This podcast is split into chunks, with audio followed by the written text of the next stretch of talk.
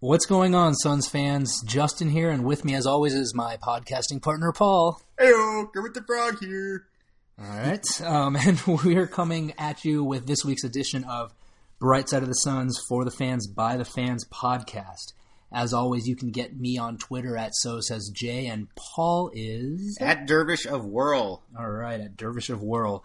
We have a special guest this week, Adam Spinella, who is from Culver City. Culver City? I just threw city in my notes. Culver, Indiana. He's a basketball coach out there. He's a contributor to coaching websites like Fast Model Sports, Men's Basketball Hoop Scoop, and the Box and One. And you can catch him on Twitter at Spinella. That's S P I N E L L A 14.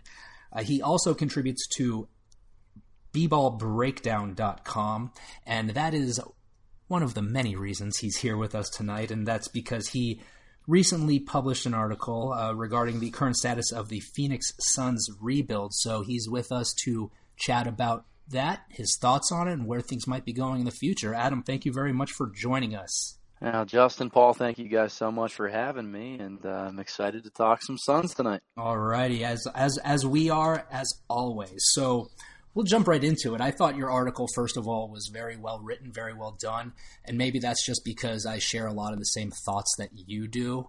Um, some thoughts which might not be all that popular in Phoenix, very um, true. But Yep. but Yep. I feel you, bro. I feel you. And the first thing I wanted to chat about was uh, one of the things you discuss in there, and for all the folks listening, we will have the link on the uh, page for uh, this podcast, so you can go ahead and check that article out. Please do. I won't read the whole URL because that'll just kind of be mind numbing, and frankly, I'll probably get it wrong. Um, but at any rate, uh, one of the things you mentioned in there uh, about Coach Earl Watson, who I'm on the record saying I love. I wish the dude would give me a hug. I really, Yeah. really think he's the right coach for this team. I think Well- he gives good hugs. Well, I'm- someday maybe I'll find out.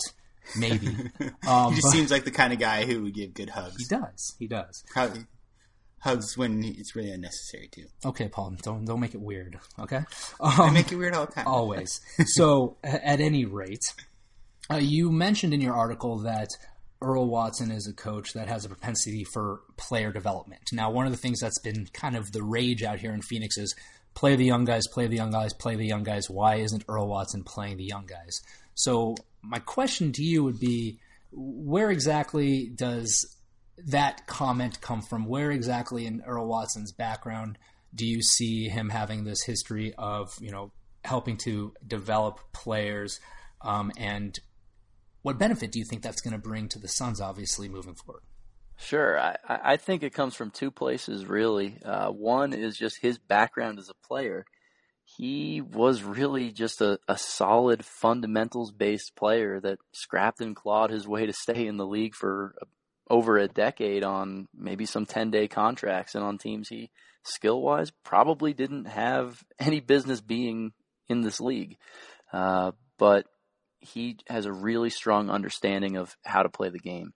And as a teacher for young players, that's an invaluable asset to have somebody around you that really knows how to teach the game, see the game through a, just a great lens. Uh, and I- I think a lot of my estimation of him being a good player development coach just comes off of how he was as a player. The second thing is, as a as a coach myself, wanting to to sympathize with someone who is a little bit more conservative and protective of his young players and really cares about bringing guys along, not just throwing them to the fire. You know, he, he works with them on their, their weaknesses and puts them early in their career in situations not only where they can succeed, but in situations that they'll face a lot as a pro, right? It, it doesn't make a lot of sense to throw, I don't know, Devin, uh, Devin Booker out there a lot as a small forward in a lot of different lineups just because it helps the Suns now mesh with their current group. If maybe three, four, five years from now, when he's at his full potential, he's never going to see a lot of minutes as a small forward. That makes sense. Um, what about um, with regards to like the the rookie players? I know he's got uh, Marquese starting, but for a good chunk of the year, we were watching uh, Dragan Bender, who is like the number four pick, not even touching the court. I mean, I understand bringing the players along slowly, but not even giving them minutes on the court kind of seems antithetical to that to that process. Yeah, you know, I think again with that that conservative and protective side, are you are you throwing a guy out there before he's ready? What what good are you really doing for him? Uh, morale is is such a a tricky thing to master in the NBA and in any sport really. You know, how do you keep guys who are young and learning the game really positive about what they're doing and the growing pains that they have to go through? And if you put a guy out there before he's really truly ready, uh, that's not necessarily going to give him the, the boost of morale that he needs. I mean, Bender was the fourth overall pick, and if he's getting you know tossed around and, and not looking great early on in his career, is that going to start to get to his head? He's a young guy, and uh, I I tend to sympathize with coaches who who kind of play that mental game and are are really protective of their guys. Right. I mean, and I I completely get that. I I think what frustrates a lot of Suns fans is particularly with regards to Bender, and he's obviously been getting more time recently. Granted, mm-hmm. a little bit might have been due to some injuries and whatnot on the team, but he showed every time he was in, he was showing flashes, and we watch him get a game where he's showing flashes, showing positives, and then the next game he doesn't even play at all, and we're like, wait, what happened there? He to us as fans watching the game, like he earned more time and then he's not mm-hmm. getting it, and we're almost seeing the opposite of what you're talking about. Morale. It's like if I was in Bender's situation, being like, "Hey, I did positive, I did good, I was on the court, I made plays," and then, "Hey, I didn't get to play the next game." That to me, that that would kind of be the opposite of that a little bit. Yeah, and or, and you know to know, to play devil's advocate, I mean, I think that Watson's really concerned about putting him in the situation to succeed. So if he plays one game against an opponent where, okay, his stretch shooting big man type of role really is effective, but it he might be a, a defensive liability the next game because they play two bigs and they're going to muscle him around you know, Earl's really trying to put him in a situation where he can succeed and not get exposed a little bit. And it's more about the the opponents and the the daily grind of of who they're playing than it is about okay, he played well on Wednesday, now we have to play him on Friday regardless of what the matchup dictates. Right. And and and I think that's a really good point that you brought up and I, I will say that Paul mentioned that many Suns fans think that, you know, he should be playing more. I am vocally not one of those Suns I'm yeah. perfectly fine with Dragan Bender sitting. I, I, frankly would be okay if Chriss was sitting too. Obviously, he's capable of playing, but I, I, I think there's something to be said about bringing players along slowly, uh, especially guys that young, especially a guy like Dragan Bender who mm-hmm. is obviously not where he's going to be physically in the future just yet. Um, I liken it a lot to the which we don't see anymore either. But in the NFL, NFL, exactly, quarterbacks yeah. get drafted high and they don't play for two years. Now suddenly you draft a quarterback, you're expecting him to take over a franchise, right. um, and and it it really doesn't. I don't think create the best situation for you know some young kids, and those guys are even older than the kids that we're talking about right now. Right. But right. the point that I think is really real is very important that you brought up is is the physicality. You know, you talked about Dragan Bender getting pushed around out there. He is a skinny guy, and Chriss is a skinny guy too. But I think we can all agree has more athleticism, natural athleticism and than, than Bender does, and nasty streak for sure. I love it. um, but uh, you know, do, do, you see there being you know a, a correlation, a connection between you know the the physicality of it all and making sure that these guys have themselves maybe not fully developed, but more physically prepared to play and the ability for them to ensure that they're mentally ready to play. Oh, absolutely, absolutely. Uh, I think physical preparedness is is a huge issue in the NBA for these young guys. Um, you know, Bender has a, a little bit of a, a non traditional path, so to speak, having played in mm-hmm. in Europe and, and gotten some some pro ball time in Israel and uh, but thinking about guys who have gone through maybe high school and then play one or two years in college, they're going from playing 25 games a year to maybe 35 or 40 the next, and now they're expected to play 82 and double that. Um, they're still going through growth spurts in their own bodies. I mean, these kids are 18 and 19 years old, and and I think some perspective is needed a lot of the times because we look at them as professionals now and guys that are, you know, doing this for a living and excuses are out the window. They're still growing. I mean, from a purely physiological standpoint, men tend to add muscle and, and gain weight and size in kind of four or five year increments from like 14 or 15, and then 19 or 20, and then 24 and 25. Oh, I remember And- those increments. I, I'm, I'm Yeah. pretty sure Still I, trying to work those off. I, I think I skipped all of those because I've been the same size since I was like 13, except I lost weight. But at any rate, and, and Right, to, to your point, Devin Booker grew an inch over the offseason this year. Yeah. Right. Anthony Davis is still growing. That's that's freaking scary. Yeah, yeah, and and I mean we're we're discounting that because we think of these guys. Okay, they're they're professionals now. They're just going to continue on this upward trajectory, and we're not even taking into account that some of these guys are still waiting for one or two more growth spurts just from a physical perspective. Uh, I mean, I, I don't know. I'm I'm 24. Um, I didn't put on like any weight until I was maybe 20 or 21 and even now I'm still still like this skinny schlump. Like I, Oh, I got I got nothing on me. Uh, but at, at the same time, like I, I can relate to that a little bit for being out there when you're 19 or 20 years old and you're going against these grown men in their late 20s, early 30s who are huge physical specimens. It's a completely different type of game for them. Right. Yeah, I mean that, that that completely makes sense. I think I think for Suns fans, I think we got spoiled by Booker last year. Yeah. And so, you know, sorry about that. Casey, quiet. Um, we get so we got Excuse the dog, folks. we, we got spoiled by Booker last year where he just kind of stepped into it and was playing to an extent like a much older player than he actually was. So Right. we expect that of these other high drafted rookies because they were high drafted higher. Right, and I'm gonna go. I'll go out on a limb and say this, and tell me if you disagree, Adam. But somebody that's like Booker playing the two versus somebody like Bender or Chriss playing the four, three, maybe sometimes of five. game. sometimes Yeah. they're going to deal with a lot less physical abuse, for lack of a better way of putting it, than uh, than Booker would. No, no doubt. Um, you know, I, I think that, uh, I mean, and we're, we're not even taking into account all the other things about transitioning into the NBA too, right? The travel schedule, the, the insane focus on scouting and knowing every little minute detail of who you're playing and the mental aspect of that. The, there, there's no classes. There's nothing else in your life really. This is, this is it. I mean, there's a lot of pressures that are on these guys outside of the court that, you know, if if you're not mentally ready to handle that, then yeah, the physical aspect is going to be that much harder for you to handle on the court.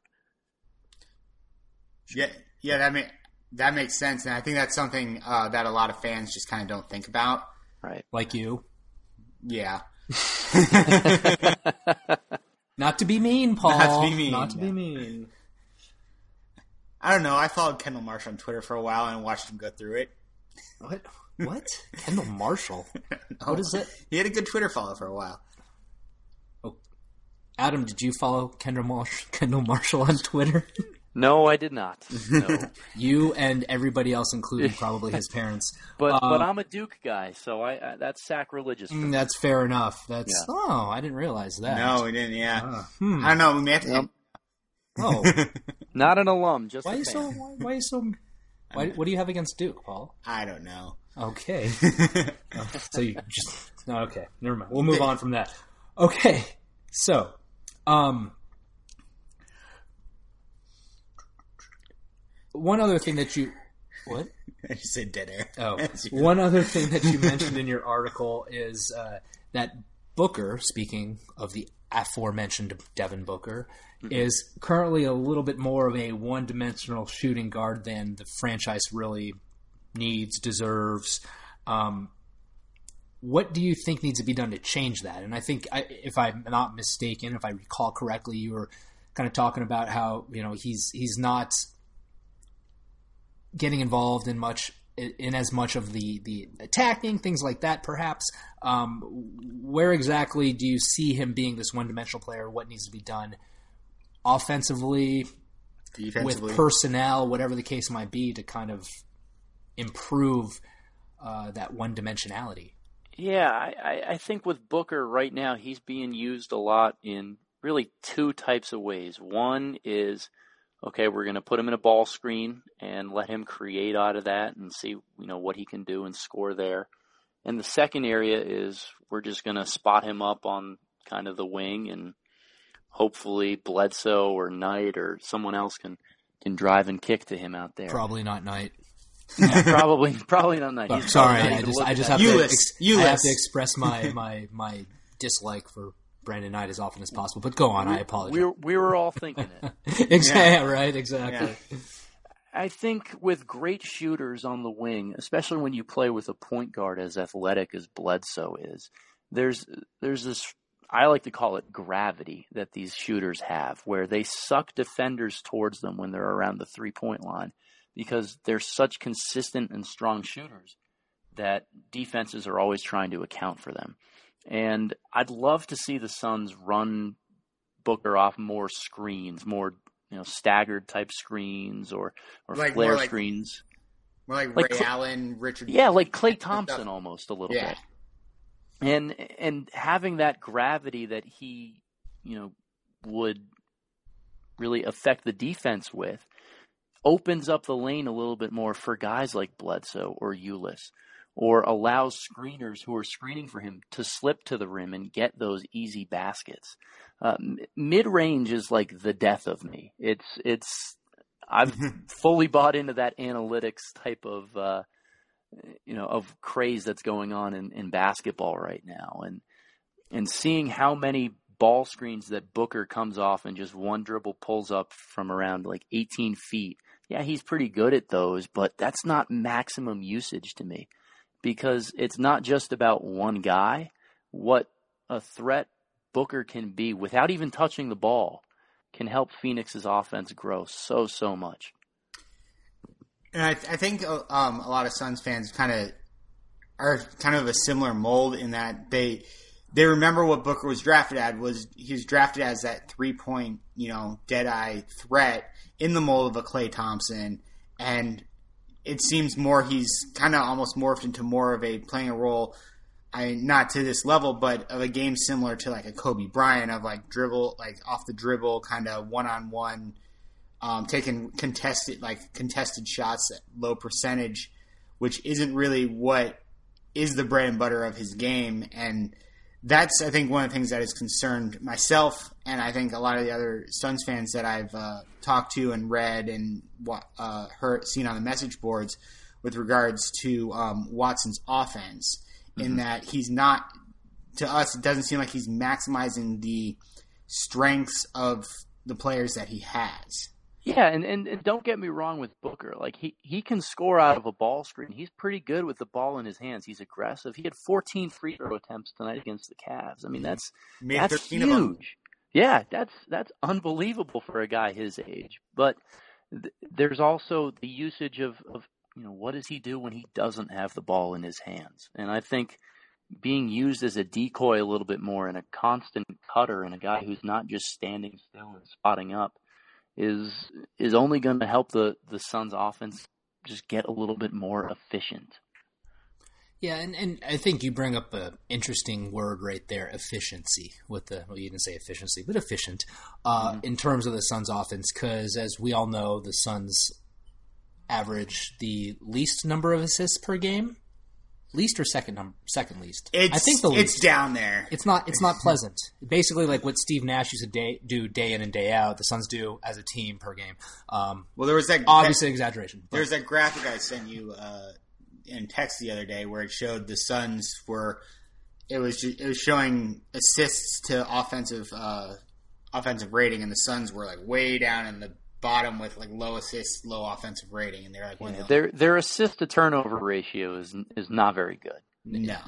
Yeah. That's very. That's a very nice way of putting it. We, Knight's we, fault. we appreciate that. It's totally Knight's fault. It's all right. um, but but I guess I guess what I'm getting at is obviously there's a lack of efficiency in the Suns' offense right now. Do you think there's actually a problem with the type of offense that Earl Watson is having them run, or is it more of a hey, he's getting young players involved and used to a system that perhaps they haven't run before, and he is bringing them along slowly, doing the whole nurturing Earl Watson, hugging and counting high fives type of thing that he likes to do. Yeah. Well, it's it's a mesh of both, in my opinion. Um, and I I know I mentioned this in the article, and I don't want to spoil it too much for those out there who might, you know, give a, a click on that and give it a read. But oh, we'll get you tens of clicks.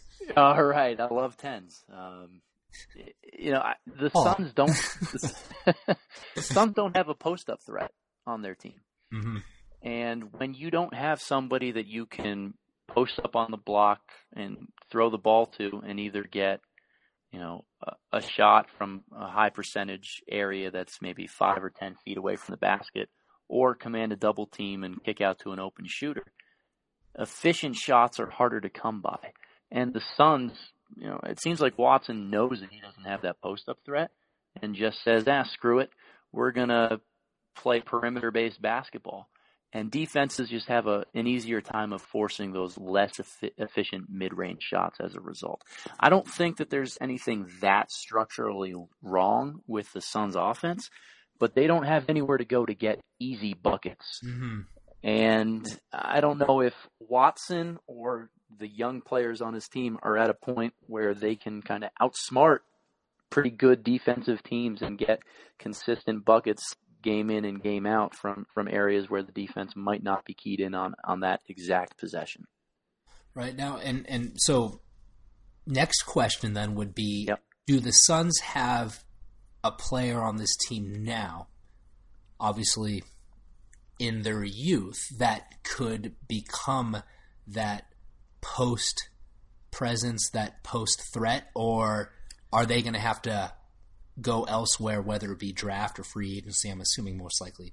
Well, who knows? Well, but to to to to to to, to to to excuse me, Paul. um, or do they need to go elsewhere to get that threat? I I may sound crazy when I say this right now. Oh, I'm excited.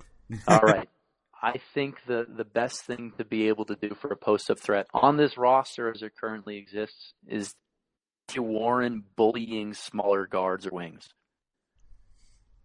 Hmm. I think think about that for a second.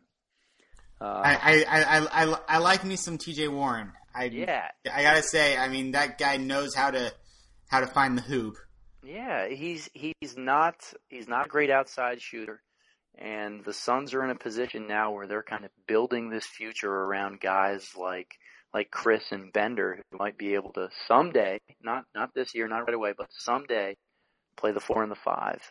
And if you can spread the floor around a wing who can kind of bully post the smaller defender, that could be a real a real option for them. Um, now, granted, it's not going to get them more than four or six points a game, but when you need that easy bucket, that's an option that's there. And it's also that gravity thing you were talking about. If mm-hmm. you can get a guy who can have decent efficiency and will draw defenders in, it opens up the uh, those outside shooters. And I think I'm kind of on the same page as you, just from the standpoint of looking at the team as it's currently constructed. It in an ideal scenario, you would have like say like a Bender, a Chriss, and a Booker out on the perimeter, ready to shoot from various angles. You can have Bledsoe driving and kicking, and then you also have TJ in that mid range who, um, you know, um, scores baskets. Scores baskets. Yeah, Tony Bucket. call Tony Buckets for a reason, but I, I, I feel like there's there's there's an inefficiency in the league that everybody's. I know you said you've completely bought in on the threes and layups. Mm-hmm. There, there's going to be that swing back to that guy who is just amazing in that mid range, right? Because nobody guards that anymore. Yep. Nobody like everybody designs their offense about that's the shot you want to give up. That's why LaMarcus Aldridge is as good as he is because that's his shot. And if we have a guy like that who does that one that from the elbow and like you said also can post up and draw that gravity, it opens it up for those shooters on the outside. So that would be my ideal setup and hopefully down the road we can have something like that. Yeah, I, I think the blueprint a little bit more for the Suns is to go and stay away from this this post up ideal and to play that spread out almost a five guys around the perimeter system. Open like up driving like lanes. Yeah, a little bit more like the Warriors. Um, you know, I think the, the best example I could give right now is is the Dallas Mavericks when they're playing Dirk at the five. Okay. And they just have a lot of shooters around him and let guards like Deron Williams or JJ Barea just kind of run wild in the paint. And it it opens up a lot of spacing because there's just there's no clear defender who's there to protect the rim.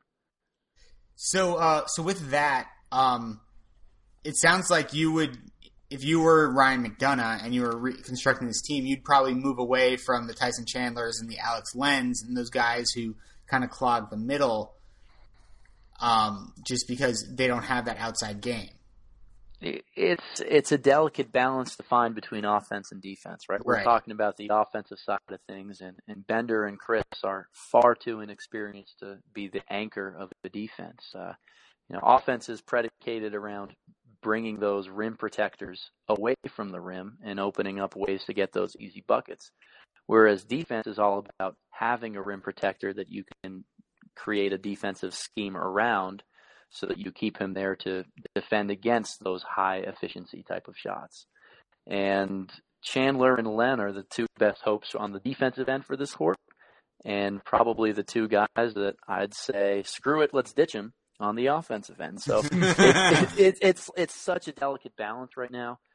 Um, I don't dislike Len. I think he's got a lot of upside left in him, and uh, You're gonna get paid. you know, I I know it's it's been a, a point of contention. Kind of, what do you do with Len this summer if he gets kind of like a 15 million a year deal elsewhere? Do you match it? I think you do.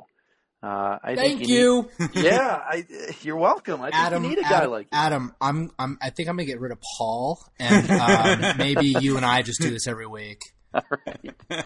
But Deal? He's, Deal. he's well, not- hey, I was saying he's gonna get 17 mil on the on the You, free agent market. dude, you went through Mhm. in like four minutes a couple weeks ago. You went through like eight different numbers and confused yourself. this is true. I mean, I don't, I don't know. What I think I had too many beers that night. Yeah, I don't know what the what the number is where McDonough kind of walks away and says, you know what, that's a little bit too much for Right. a guy who's not necessarily the uh, blueprint for our you know our front court for the future, but he has a lot of things that he can still offer this team. And I look at at just his numbers from from last year, and they were so abysmal. Uh, and I think a lot of people. Well, he was playing real- out of position for a lot of he, it. he was. That's right. And and people don't realize that. Those who look at those numbers and kind of see what it was, they don't understand exactly what went into that. And he's he's looked more comfortable this year in his role, and there's there's more upside to be had there. Um, I don't think it's time to bail on him. And and guess what? Even if you you re-sign Len and and extend him a little bit for three four years, and you draft a young guy who's a center in this upcoming class, or you find someone else to go there for competition, he's still going to have value on the trade market because he is young. And in three or four years, 15 million a year for a know, 25, 26 minutes a game of a center is not a bad deal. Right. And and I think that the NBA is to a certain extent, maybe to a large extent, you know, straight away from that dominant center type of league. You know, there's no Yeah. Shaqs running around out there anymore. Um, but I at the know. same time, Joel Embiid. well, he's he's not he doesn't play like Shaq. No, he doesn't play like Right. Shaq, but there's a lot but, of great but- centers. But, but- at the same time, there's still a value in having somebody who is a big man that can anchor that. I mean, look at Tyson Chandler, anchor Right. that defensive side Oh, and yeah, get rebounds for you. You know what? If Tyson, Tyson Chandler doesn't need to score a damn point any night, but he'll probably grab like 27 rebounds, so Yeah. it's going to be great.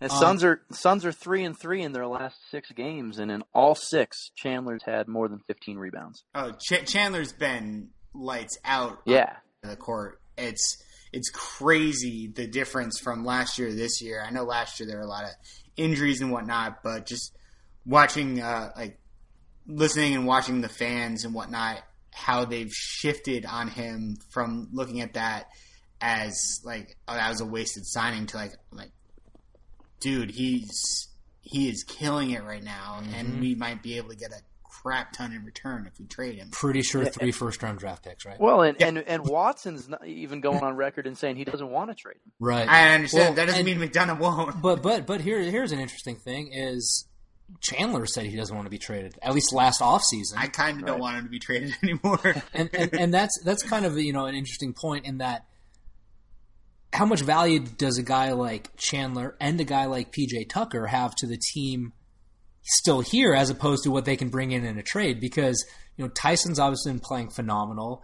I'm assuming that Len is taking some notes and picking up some pointers from the guy and I, I've liked Len's game too. right and and uh, Earl Watson earlier this week um, discussed the fact that Devin Booker's resurgence, if you will, he's you know played much better over the past couple of weeks than he had throughout the rest of the the, the previous part of the season.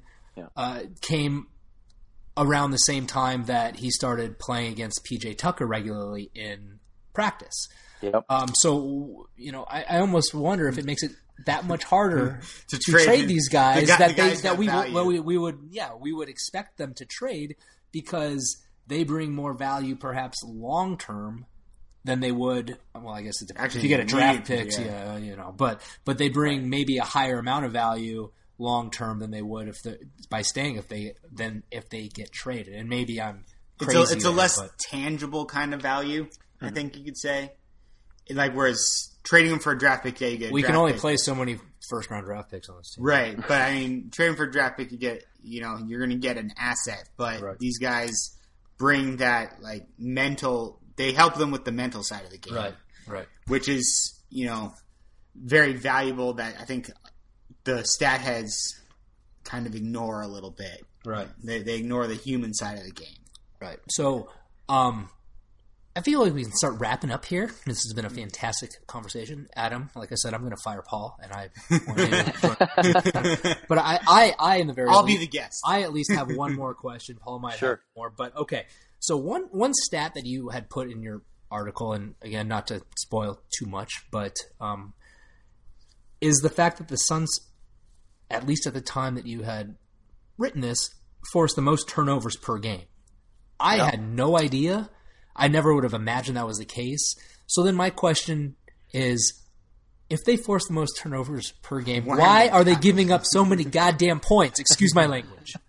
no, it's uh, it's it's a good question, and I think uh, from my perspective and, and from what I've seen from watching Phoenix play this year and their style defensively, it's that they're gambling a lot. Mhm. And when you gamble, sometimes you win. You create those steals, you get those transition points, and you, you fuel easy opportunities to score on offense, which if you've watched their half court offense this year, they need that. Uh, but when you gamble and lose, you give up open shots. And with a young team, uh, you create these disadvantaged situations when you gamble and lose. And the young players struggle in, in not just the, the rotations that are needed, but understanding the unique threats that are on the floor. So, for example, that one guy might uh, realize that he's closing out to the corner on when the ball gets skipped there, and it's Andre Iguodala, and the next pass away is Steph Curry. Uh, you know, the textbook rotation might say, "Yeah, I've got to go cover Iguodala because the Close. ball's headed to him." But really, what's the biggest threat? Curry.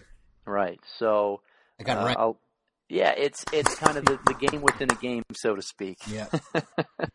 and and it's it's a young team that's really still figuring that out. It takes patience, it takes time, and it takes uh, really just consistent effort from those guys day in and day out to to go through the bumps and grinds of an NBA season or two and learn that. Absolutely. But um, you know, I don't I don't think Watson's in the wrong for trying to create those turnovers and, and play that type of style. You just have to live with uh, kind of mental mistakes that come from it. That makes, makes a lot of sense. and and and as our listeners know, I have a very good friend who knows all about gambling. You typically lose, so right. Um, so Adam, I had I had one more question for you myself, and Yeah. was- I was wondering, with your coaching experience and whatnot, if you were in Watson's position, what would you do differently with regards to either from a defensive side or offensive side? Take your pick. Um, with the personnel that they have on the court, how would you um, kind of deploy them to get maximum efficiency, as you were you were talking about earlier? I think offensively, the, the biggest key for me would be creating more movement off the ball, uh, and that's centered around Devin Booker, using him when the ball's in Bledsoe's hand as a guy who's coming off screens on the opposite side of the floor, so that um, again you get either Bledsoe attacking the rim, you get Booker open off of more screening actions, or those screeners slipping to the rim when everyone's paying attention to Booker and getting easy opportunities near the rim. Uh, I think that there's no shortage of good playmakers on this Suns team, right? Bledsoe, Ulis, Booker, and uh, I know everybody rolled their eyes right now, but Brandon Knight, uh, he, he, can. I appreciate that you didn't mention him earlier, but go on. yeah, I mean he's he's the king of the the you know foot on the line. Mm-hmm. Oh my god! That's, that's, oh my god! That's his thing. That's his thing. You but, should uh, teach him how to shoot a twenty-four foot three pointer. So I, I think he's capable. Um, I don't know how much longer he'll be in a Suns uniform, but he's certainly capable of making plays when he gets into that right mode. Um, but I, I'd just like to see a little bit more movement off the ball on on offense. Uh, You've well, no, okay, all right, and and I think most people out here in Phoenix would agree with that. Um, and what I've gathered from all of this is we just got to calm down and just let this work itself out because ride the wave. We've got a bunch of young dudes on this team.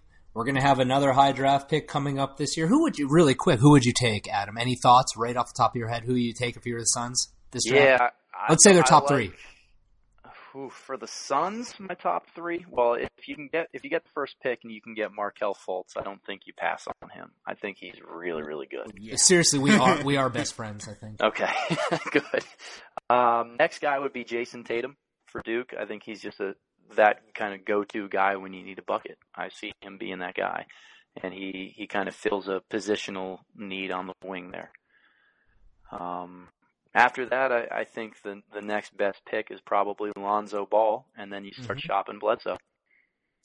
Yeah, and, and I had I had mentioned a few weeks back we were talking about the the draft coming up, and Paul had mentioned how it's a very point guard heavy draft. Yeah, and I said, well, I don't want to alienate the Suns' best player, but then I thought about it more, and there are two players that I would alienate the Suns' best player for.